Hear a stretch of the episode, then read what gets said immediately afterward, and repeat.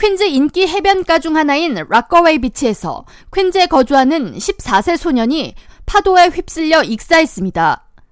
사고는 2일 저녁 6시경 락커웨이 비치 boardwalk 인근의 미취 75 스트릿에서 발생했으며 물놀이를 함께하던 소년의 아빠와 엄마가 잠시 물에서 나온 사이에 발생했습니다. 뉴욕시 공원국은 천둥 번개를 포함한 악천후 등으로 해수욕이 부적절하다는 의미에서 붉은 깃발을 올린 상태였다고 설명하면서 이날 구조 요원들은 5시 30분경에 퇴근을 했다고 밝혔습니다. 락커웨이 비치 운영 시간은 Memorial Day 이후부터 9월 10일 사이 오전 10시부터 오후 6시까지며 구조 요원들이 근무하지 않을 때에는 해수욕이 공식적으로 금지됩니다.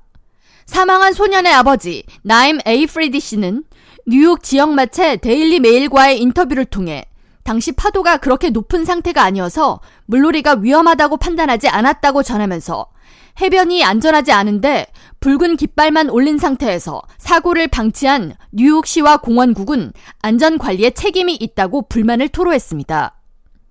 사고 목격자인 샤론 그랜트에 따르면 당시 수영을 하던 사람들은 누가 물에 빠져서 나오지 못한다고 소리를 지르기 시작했다고 전하면서 인근에 있던 인명구조원 두 명이 사고가 발생했다는 것을 감지하고 물속으로 뛰어들었습니다.